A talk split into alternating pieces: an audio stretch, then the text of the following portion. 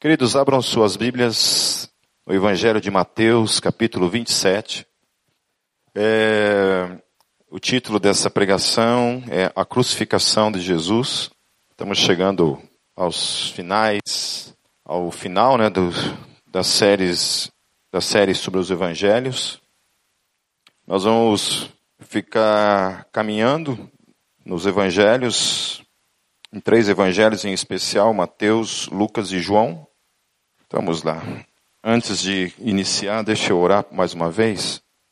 Senhor Deus, nós entregamos nossas mentes, nossos corações diante do Senhor nessa noite mais uma vez, pedindo graça, pedindo que teu Espírito fale por meio da tua palavra aos nossos corações. Em teu nome, Jesus. Amém. Então, Jesus havia passado por todo o processo do julgamento, que nós falamos alguns domingos atrás, e agora então entra no processo em que ele é ele é finalmente levado para a crucificação. Então Mateus capítulo 27, versículo 27 em diante fala assim: Então os soldados do governador levaram Jesus ao pretório e reuniram toda a tropa ao seu redor. Tiraram-lhe as vestes e puseram, e puseram nele um manto vermelho Fizeram uma coroa de espinhos e colocaram e a colocaram em sua cabeça. Puseram uma vara em sua mão direita e ajoelhando-se diante dele zombavam: Salve, rei dos judeus. Cuspiram nele e tiraram-lhe a vara, batiam-lhe com ele na cabeça. Depois de terem zombado dele, tiraram-lhe o manto e vestiram-lhe suas próprias roupas. Então o levaram para ser crucificado. É, Algo interessante no versículo 28 fala que Jesus ficou completamente nu. É, eu já tinha lido os evangelhos diversas vezes, eu nunca tinha prestado atenção nesse detalhe que Mateus fala no versículo 28. Tiraram-lhe as vestes. Então Jesus ficou completamente nu e apenas o cobriram com aquele, aquele manto escarlate que ele, haviam coberto ele lá na casa de Herodes. Estão lembrados? Lá na casa de Herodes tinha acontecido em Lucas 23, no versículo 11. A outra coisa também é que essa, essa acusação para com Jesus, dizendo que ele se considerava o rei dos judeus, nunca houve. Em um momento em que Jesus se declarou o rei dos judeus. Por que, que Jesus não se declarava o rei dos judeus? Alguém lembra? Porque Jesus se declarava o quê? O reino dele era da onde? Não era desse mundo. Jesus não podia ser rei de um lugar feito de fronteiras, feito de terra, literalmente, não é, não tem uma bandeira colorida, certo? Não tem um hino nacional. O reino de Jesus, o lugar ao qual ele é rei, o seu reino não pertence a este mundo. Então, por isso não houve nenhum momento em que Jesus se declarou ser rei dos judeus. Amém? A única coisa que diante do julgamento dele, ele afirmou, confirmou dizendo: "Sim, isso eu sou. Ah, isso que vocês estão me acusando, isso verdadeiramente é verdadeiro." Amém? O que que era? Que ele era o quê? O Cristo. Amém? Você é o Cristo? Ele responde: Eu sou. Não há dúvida. Isso sim, eu sou. Mas na questão que estava acusando ele, a placa foi colocada porque foi a, a acusação política trazida sobre a vida dele, essa questão dele se considerava o rei dos judeus, o qual ele nunca havia dito. E por se considerar o rei dos judeus, como rei, é, ele se tornava automaticamente inimigo de César.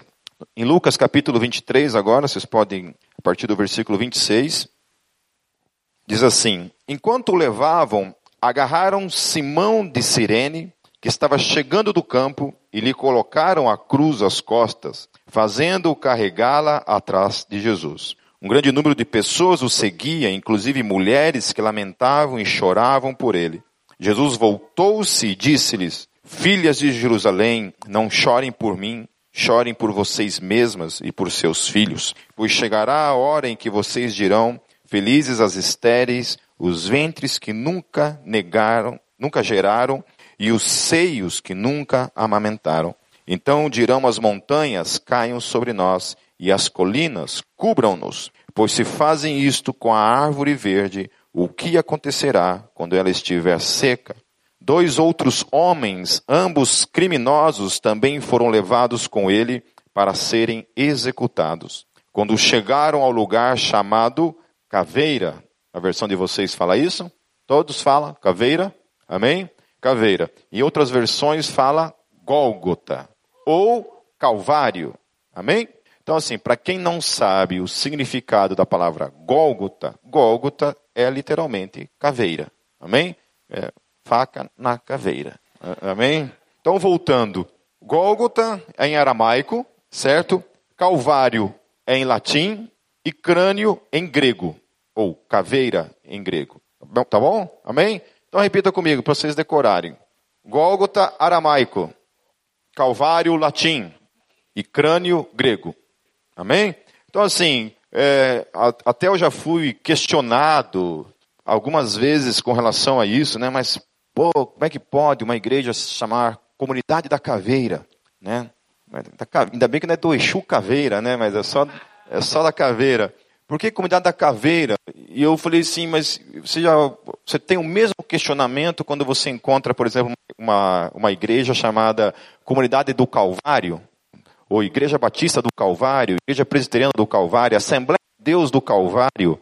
Então, todas as vezes em que você vê uma igreja, por exemplo, denominada com esses tipos de outros, outros adjetivos, por exemplo, Igreja do, do Calvário, ninguém vê nenhum problema. Né? Mas viu neguinho usando preto, é, caveira, né? e aí o nome tá Gólgota, aí tem um problema. Né? Sendo que o significado é literalmente a mesma coisa. Então, por que Gólgota? Por que caveira? Por causa do monte onde Jesus foi crucificado. Amém? Continuando, versículo 34 em diante, Jesus disse: Pai, perdoa-lhes, pois não sabem o que estão fazendo. Então eles dividiram as roupas dele, tirando sortes. O povo ficou observando e as autoridades o ridicularizavam. Salvou os outros, diziam. Salva-se a si mesmo, se é o Cristo de Deus, o escolhido. Os soldados aproximaram-se dele, também zombavam dele, oferecendo-lhe vinagre. Diziam: Se você é o rei dos judeus, salva-se a si mesmo. Havia uma inscrição acima dele que dizia: Este é o rei dos judeus. Um dos criminosos que ali estavam, dependurados, lançavam-lhe insultos. Você não é o Cristo? Salva-se a si mesmo e a nós. Marcos, no capítulo 15, 28, se não precisa abrir, fala que isso foi o cumprimento de uma profecia, lá de Isaías 53, no verso 12. Esse fato de Jesus ser crucificado no meio de dois criminosos foi o cumprimento de uma profecia, e uma profecia escrita 500 anos antes de Cristo. Então as coincidências, entre aspas, ligadas à pessoa de Jesus, que dizia ser o Cristo, e uma profecia se cumpre nele, a probabilidade dessa única profecia se cumprir, qual é? Imagine, ele se dizia, eu sou o Cristo, e a profecia dizia que ele tinha que ser crucificado no meio de dois ladrões, no meio de dois criminosos. Dizia isso. Então a probabilidade dessa profecia se cumprir de modo simplesmente por acaso, é, temos tem que ter muita fé para acreditar simplesmente nisso. E, e o cumprimento dessa profecia também, de alguma forma, ela é a explicação daquilo que Lucas disse lá no capítulo 22, nos versos 36 a 37, que num debate que eu tive há um tempo atrás a respeito de, de armamentismo, né, sobre se o crente pode comprar uma arma ou não, eu utilizei esse texto para gerar um, uma cutucada gospel em todo mundo, né, e aí até pastores lá ficaram endemoniados quando eu escrevi isso dali, é, porque o texto fala assim, lá, Jesus lá em Lucas 22, 36 e 37. Disse-lhes, pois, mas agora aquele que tiver bolsa, tome-a, como também o alforge, e o que não tem espada, venda a sua capa e compre-a. Portanto vos digo que importa que em mim se cumpra aquilo que está escrito, e com os malfeitores foi contado, porque o que está escrito de mim terá, terá cumprimento. Amém? Então, as pessoas estavam utilizando o que Jesus estava dizendo, que o fato de Jesus mandar eles comprarem essas espadas era um cumprimento dessa profecia. Que então ele seria contado junto com os malfeitores. Mas Marcos refuta essa ideia. Amém? Marcos refuta essa ideia, ele fala que o cumprimento dessa segunda parte do versículo 37 Quando Jesus está afirmando aquilo ali, ele está falando que ele será crucificado no meio dos ladrões. Isso não tinha nenhuma ligação com o, o versículo anterior. Amém? Então, a, a questão, por que, que Jesus mandou os caras comprarem mais espadas? Porque eles já tinham duas espadas. Pedro fala, Pedro fala, olha, nós já temos duas espadas aqui com a gente. Aí Jesus fala assim, então é suficiente, não precisa comprar mais. Porque duas é suficiente. Então o texto fica meio que numa num contexto assim solto no ar, sem entrar em detalhes, sem explicar muita coisa, né? No Antigo Testamento, vocês têm dúvida que Israel, é, quando o inimigo vinha, eles não oravam? Eles partiam para a faca na caveira? Alguém tem dúvida disso? Amém? Certo? Que quando a Bíblia fala que Sansão descia a porrada, aquilo ali não está dizendo que ele fazia cócegas nas pessoas? Hã? Então, assim, é, é, esse, essa ideia hippie trazida para o Evangelho, muitas vezes não é verdadeiro, meus queridos. Amém? Eu, uma coisa é eu querer que o Evangelho fale aquilo que eu quero. Outra coisa é você ter que lidar com o todo das Escrituras no que se refere à, à questão bíblica, no, na sua totalidade. Amém? Então, se condena, por exemplo, né, onde se pode um cristão defender a pena de morte, porque se considera, por exemplo, que a pena de morte é imoral. Então, a pena de morte, meus queridos, ela não é imoral. Ok? Ela não é imoral. Porque se nós dizermos que, se nós dissermos que a pena de morte é imoral, nós temos, teremos que dizer que Deus no Antigo Testamento cometia atos imorais. Quando na lei ele dizia, olha, se você fizer isso, quem fizer isso deve ser morto. Era uma pena capital que havia dentro de Israel e eles tinham que matar, não tinha. Então envolvia lá, eu já falei daqui, de quais eram os, os tipos de, de pecados, né? A gente fala, a gente fala, é interessante, né? Porque a Bíblia, quando trata dessas questões, ela não fala de crime, ela fala que é pecado. Hoje em dia não. A gente não chama mais de pecado. A gente até justifica essas coisas dizendo que é uma questão social, né, uma questão cultural, e a gente não chama mais de pecado. Mas no Antigo Testamento, esses pecados, que, que eram pecados na área sexual, pecados na área da idolatria, pecados na área da, da necromancia, né, rebeldia era uma delas, né, tem ateu que fica revoltado, porque o texto fala lá que se você é, bater no teu pai, na tua mãe, você tem que ser tirado para fora do arraial e ser apedrejado até a morte. Né? Então essa geração Xuxa fica magoado. Fica magoado com a forma como Deus trata a geração Xuxa. Né?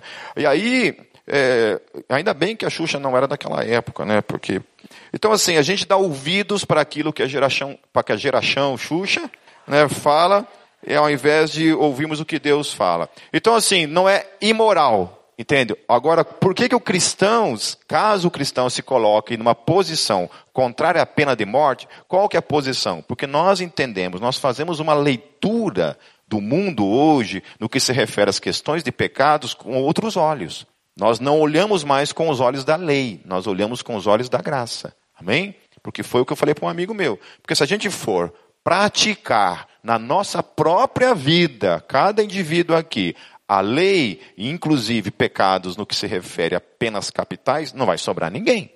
Ou sobra? Hã? Só sobra a criançada aí.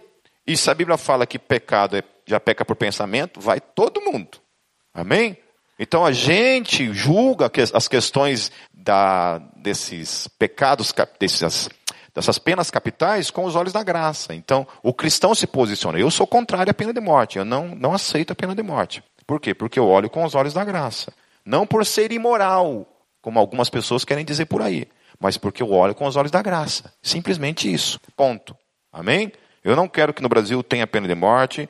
É, eu acho um risco muito grande muito grande a pena de morte, porque a gente sabe de casos em países que aplicam a pena de morte, de casos de pessoas que vão e acabam sendo, estão no corredor da morte e antes de, de, de serem mortos são inocentados. E aí, mas e como é que se inocenta depois que morreu, né? Então, enquanto está no, no, no, corredor. Então, no, nesse país, eu, eu, não gostaria que tivesse pena de morte. A questão armamentista, a mesma coisa. Não é imoral você ter uma arma em casa para se defender. Amém? Não é imoral, certo? Ah, mas você tem que confiar no Senhor. Então deixa a porta aberta. Deixa a janela aberta, o portão de casa aberto, não tenha cachorro. Amém? More lá no, no, no Sternac, né? Deixa no Sternac, abre o portão, abre a janela e ore apenas e confie no Senhor. Amém? Agora, a minha posição com relação a armas é o seguinte: eu nunca terei uma arma. Nunca. Eu, Pipe, jamais terei uma arma na minha casa. Amém? E para quem. É, aí é uma escolha de cada um. Meu pai teve arma a vida inteira, morreu assassinado com cinco tiros. Amém? Isso aí, certo? Eu não confio em armas, não quero isso na minha casa jamais, tenho medo até de pegar numa arma, inclusive, né, quem dirá fazer uso disso. Amém? Até porque eu sou uma arma daí.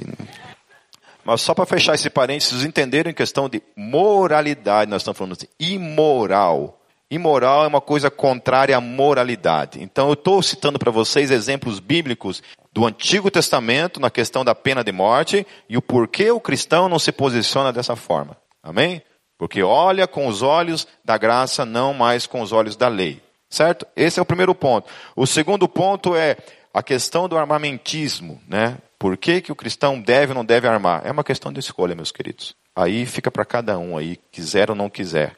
Amém? Desde que faça uso para sua autodefesa na sua casa, é uma questão particular de cada um. Biblicamente falando, o povo de Israel haviam armas, entre os apóstolos também usavam espadas. Não tinha revólver naquela época, não tinha, não tinha R-15, certo? Então tinha que, tinha que se defender. Eles caminhavam de um povoado para o outro, haviam salteadores, o próprio apóstolo Paulo fala a respeito disso, que haviam ladrões. Se Paulo carregava uma arma com ele, eu não sei, a Bíblia não fala. Amém? Mas não é imoral. Entenderam? Ponto. Moralidade implica em outra coisa, não é pecado, certo? É, existe também, só continuando nesse parêntese, ah, mas a questão da Bíblia, a Bíblia fala assim, não matarás. Né? Volto a falar nessa questão que eu já falei outras vezes. Quando a Bíblia fala lá no, no, Decálogo, que são os dez mandamentos, não matarás, a palavra no hebraico ali significa não assassinarás sem um motivo. Ponto. Ok? O que, que isso significa na lei? Significa que você não pode simplesmente matar uma pessoa porque está magoadinha com ela, certo? Você não pode matar por um motivo tolo, fútil, besta. Essa que é a questão. Mas o que a lei está tratando, meus queridos, quando implica em questões de guerra, por exemplo, questões de guerra isso aí não vale nada.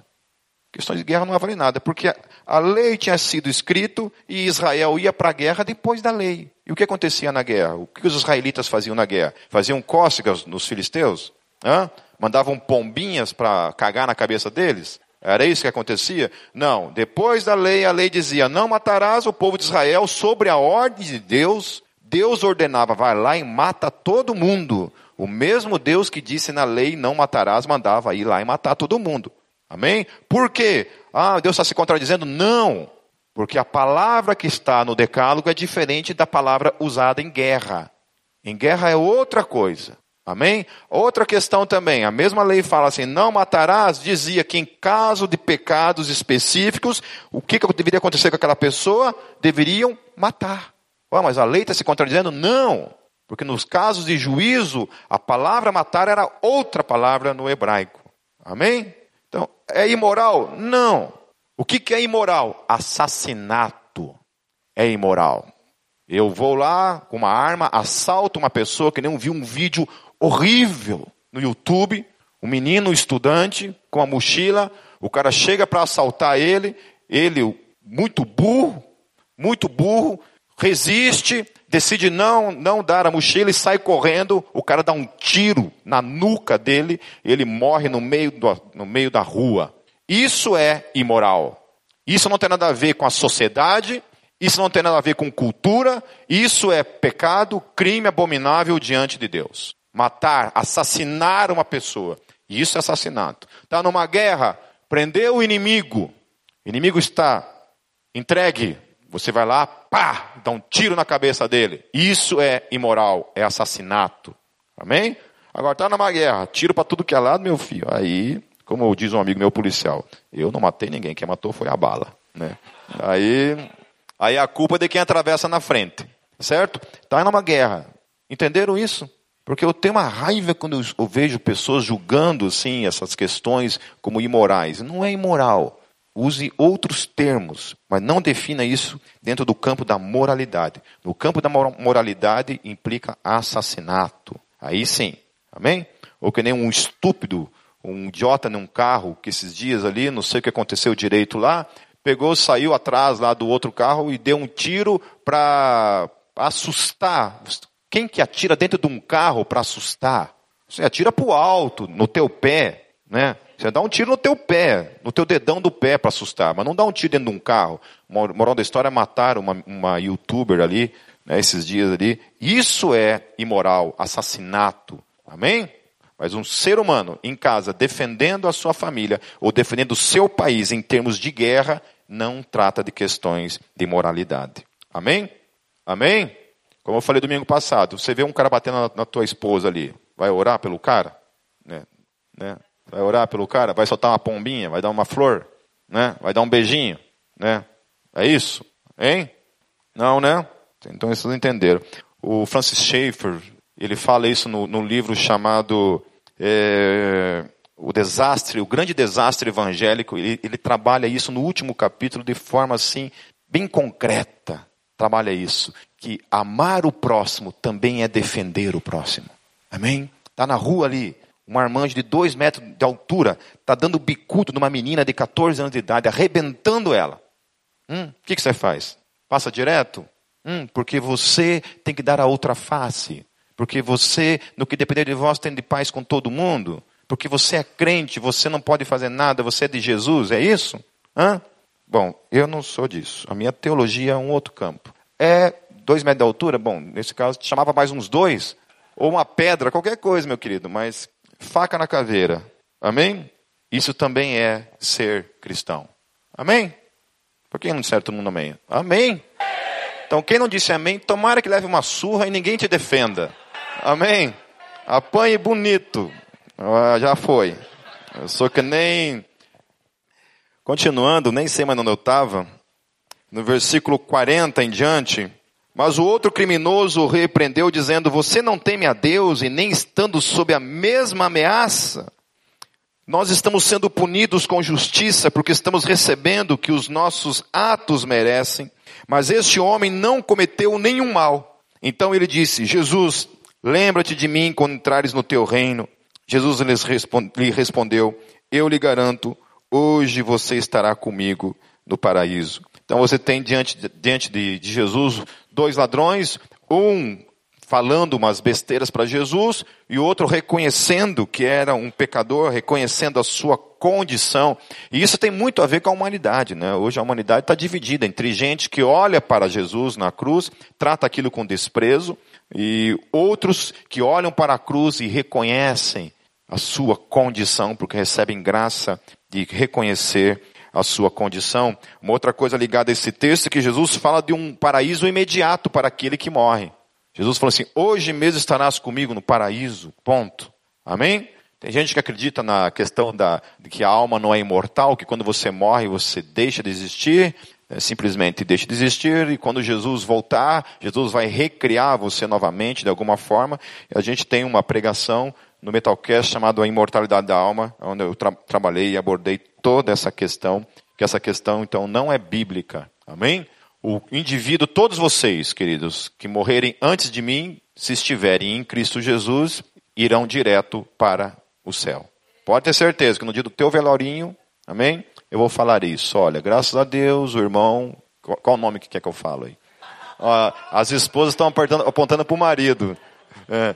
Então, Amém? No dia do velório ali eu falo, está em Cristo, né? Agora eu já tive que fazer velório, por exemplo, de, de macumbeiro, né? E aí, meu filho, foi complicado. Gente que não tinha nada a ver com Deus, gente que, né, viviam outras realidades.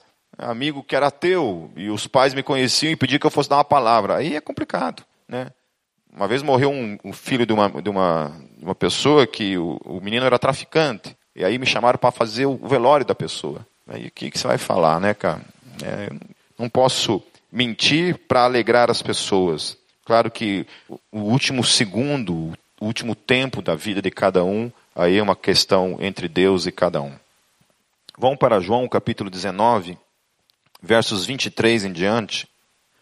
Diz assim: Tendo crucificado Jesus, os soldados tomaram as roupas dele e as dividiram em quatro partes, uma para cada um deles, restando a túnica. Esta, porém, era sem costura, tecida numa única peça de alto a baixo. Não a rasguemos, disseram uns aos outros. Vamos decidir por sorteio quem ficará com ela. Isso aconteceu para que se cumprisse a escritura que diz: Dividiram as minhas roupas entre si e tiraram sortes pelas minhas vestes. Foi o que os soldados fizeram. Isso é o cumprimento do Salmo 22, versículo 18. Mais uma profecia que se cumpre em Jesus e a probabilidade disso acontecer. Como? Como que isso ia acontecer de uma forma é, simplesmente coincidência? Por coincidência. É muito pouco provável. Continuando, versículo 25: Perto da cruz de Jesus estavam sua mãe, a irmã dela, Maria, mulher de Clopas, e Maria Madalena. Quando Jesus viu sua mãe ali, e perto dela, o discípulo a quem ele amava, disse à sua mãe: Aí está o seu filho. Esse discípulo a quem Jesus amava era o apóstolo João. E ao discípulo: Aí está a sua mãe. Daquela hora em diante, o discípulo a levou para casa. Por que, que José não aparece aqui, somente Maria? Alguém sabe?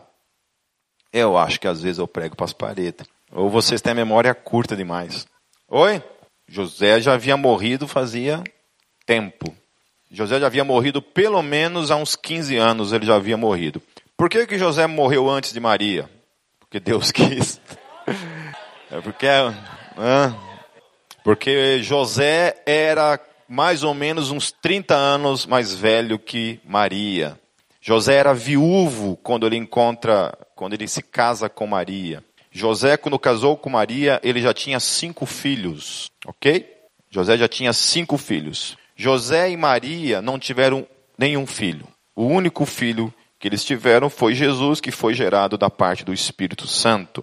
Então, quando a Bíblia fala é, Judas, irmão de Jesus, Tiago, irmão de Jesus, está falando de irmãos de Jesus por parte de pai, por parte de José. Então José já estava morto quando Jesus foi crucificado, já fazia mais ou menos uns 15 anos. Amém? Volto para Mateus 27, a partir do versículo 45.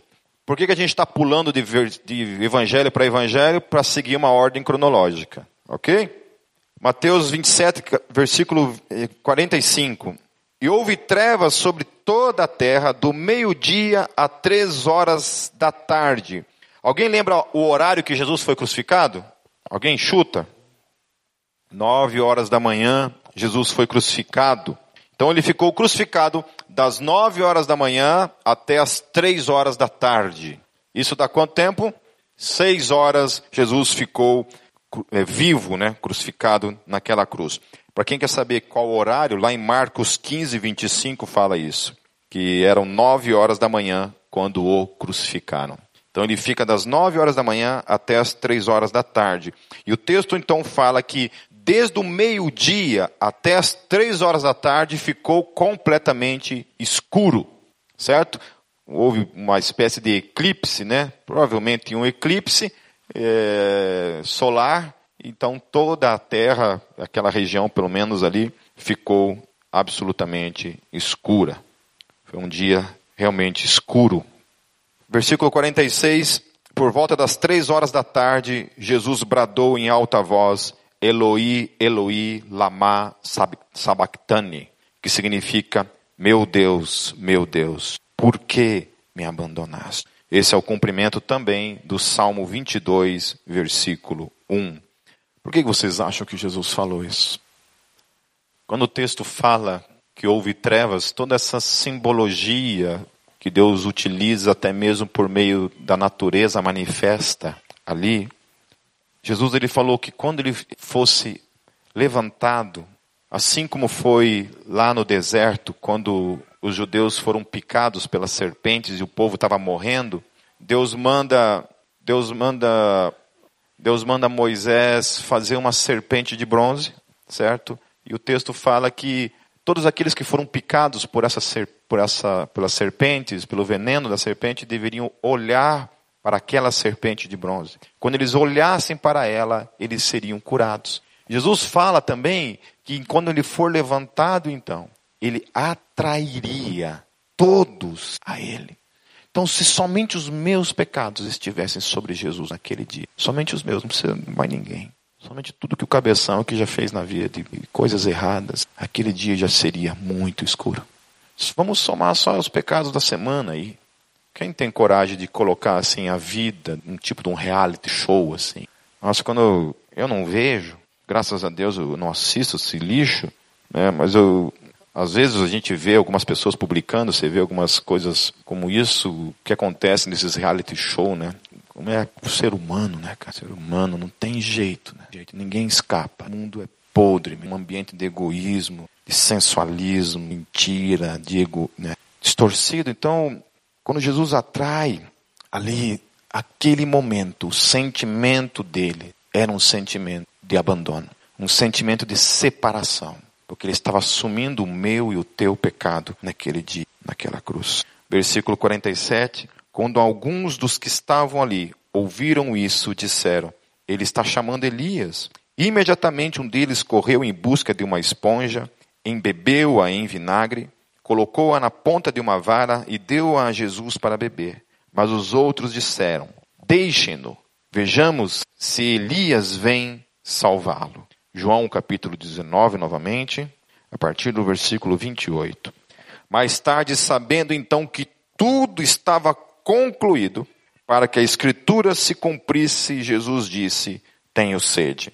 Estavam, estava ali uma vasilha cheia de vinagre. Então embeberam uma esponja nela, colocaram a esponja na, na ponta de um caniço de isopo e a ergueram até os lábios de Jesus. Esse também foi o cumprimento do Salmo 69, versículo 21.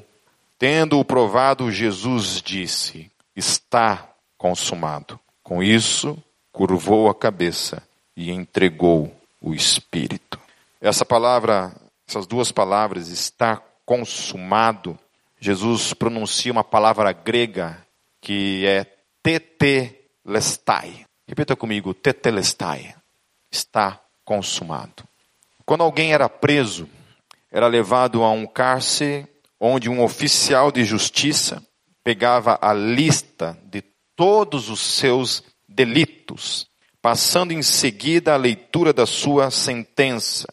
Cumprida a tal sentença, o mesmo oficial o tirava do cárcere, pegava o selo de autoridade vigente e batia sobre aquele papel, T-T-Lestai, ou seja, está tudo pago, está tudo consumado.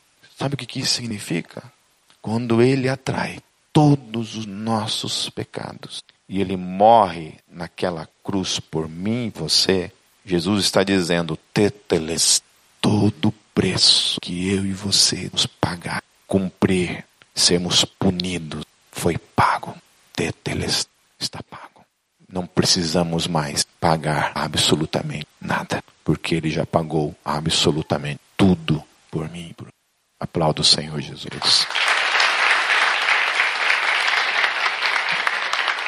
Tetelestai. Tudo, toda a nossa dívida, tudo que nós devíamos para Deus. Lembram que eu falei domingo passado que Jesus passou por seis julgamentos?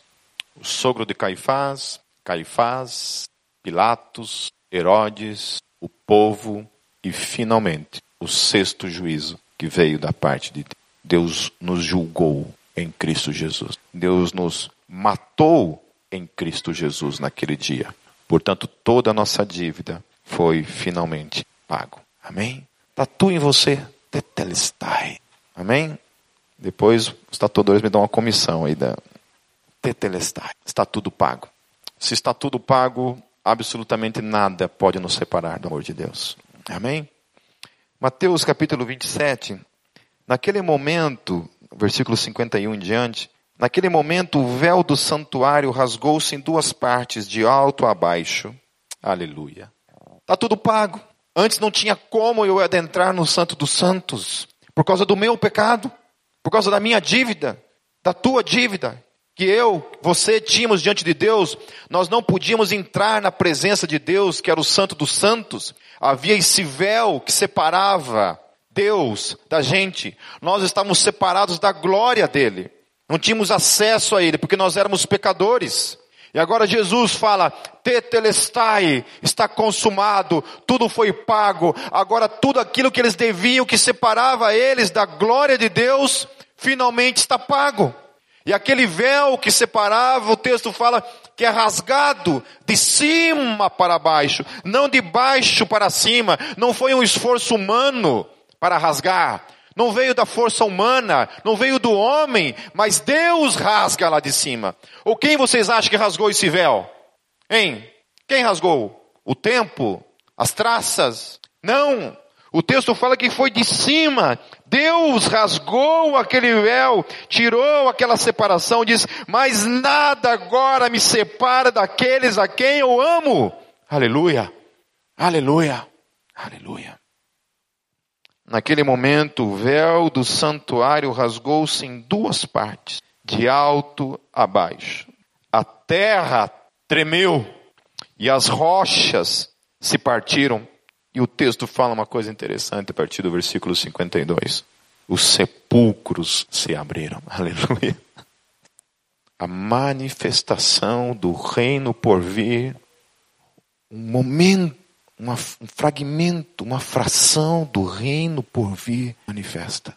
E algo que era para acontecer somente na segunda vinda de Jesus, acontece uma porção desse reino, da manifestação desse reino.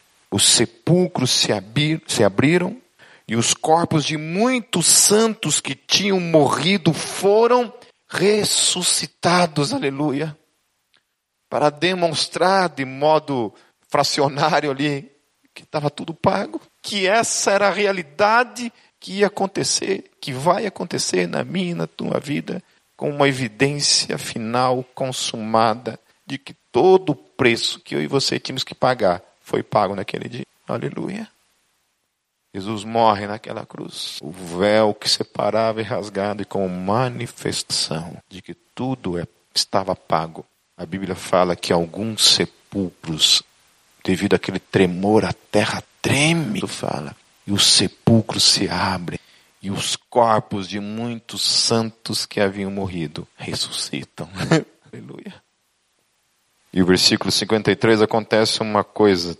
E saindo dos sepulcros, depois da ressurreição de Jesus, entraram na cidade santa e apareceram a muitos.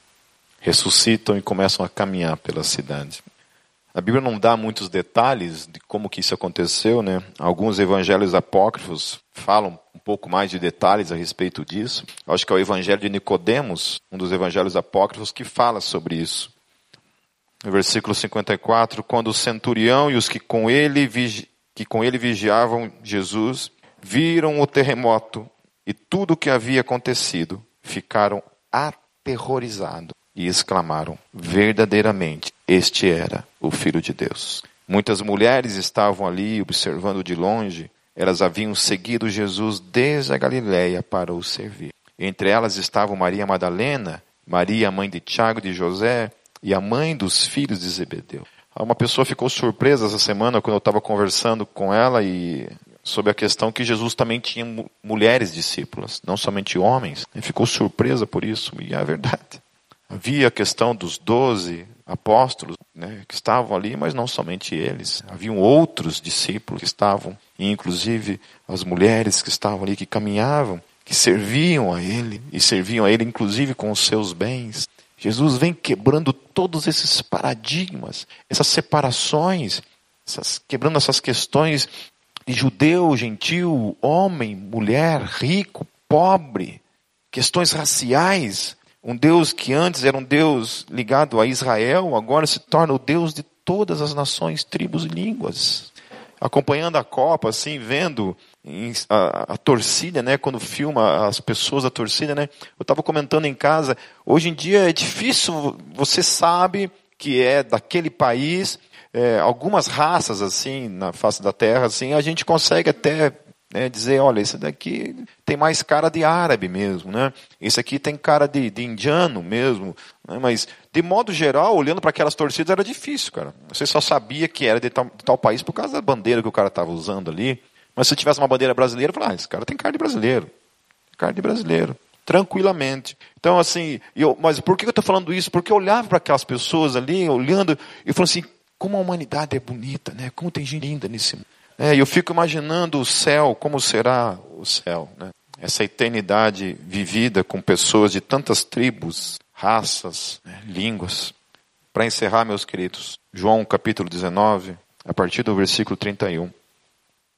Esse era o dia da preparação e o dia seguinte seria um sábado, especialmente sagrado.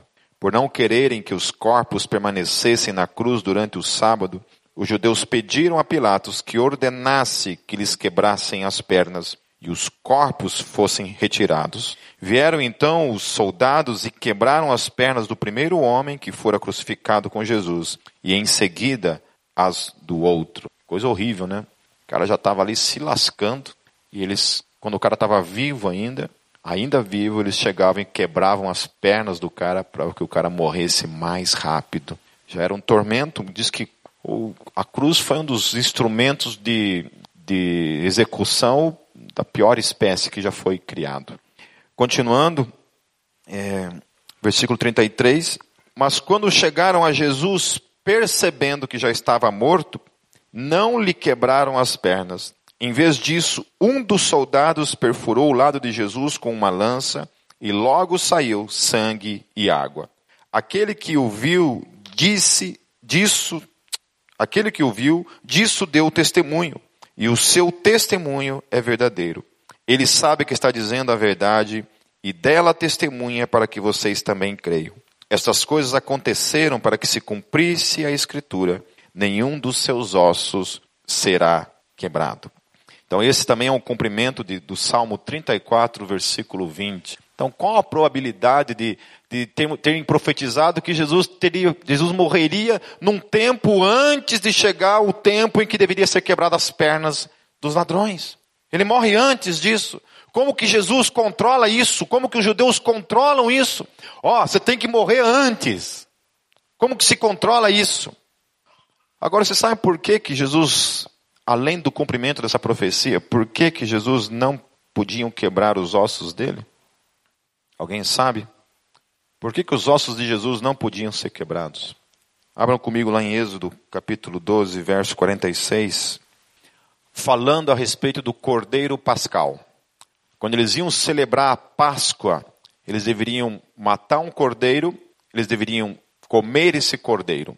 Aí o texto fala assim: Numa casa se comerá, não levarás daquela casa fora da casa, nem dela quebrareis osso.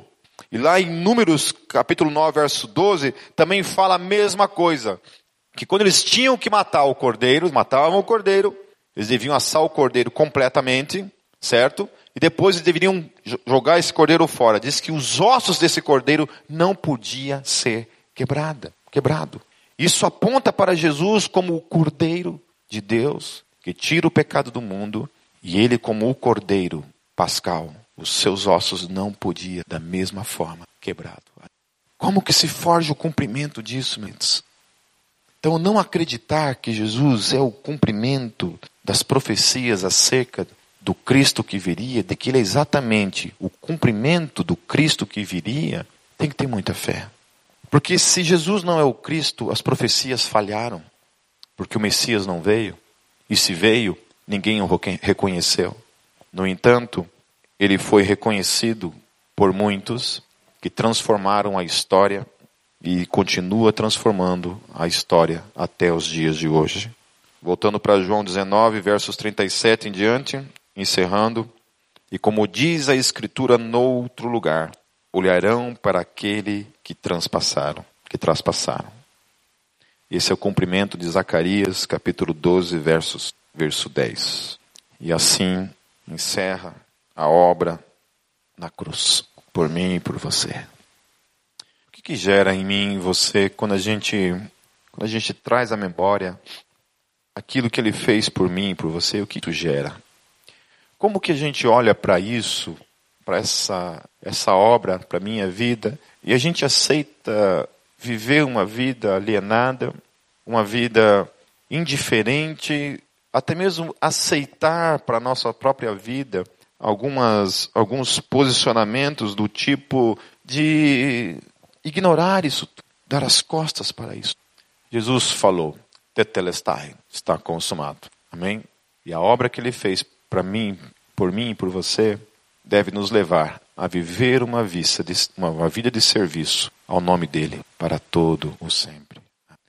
Saiam desse lugar nessa noite, tatuado em seu coração, essa convicção por meio da fé de que todo o preço foi pago, que você é livre. E agora eu e você temos que dar uma resposta aí, vivendo uma vida de santificação, de busca de santidade. Querido, não aceite nada na tua vida que te separe dessa obra. Amém? Feche seus olhos.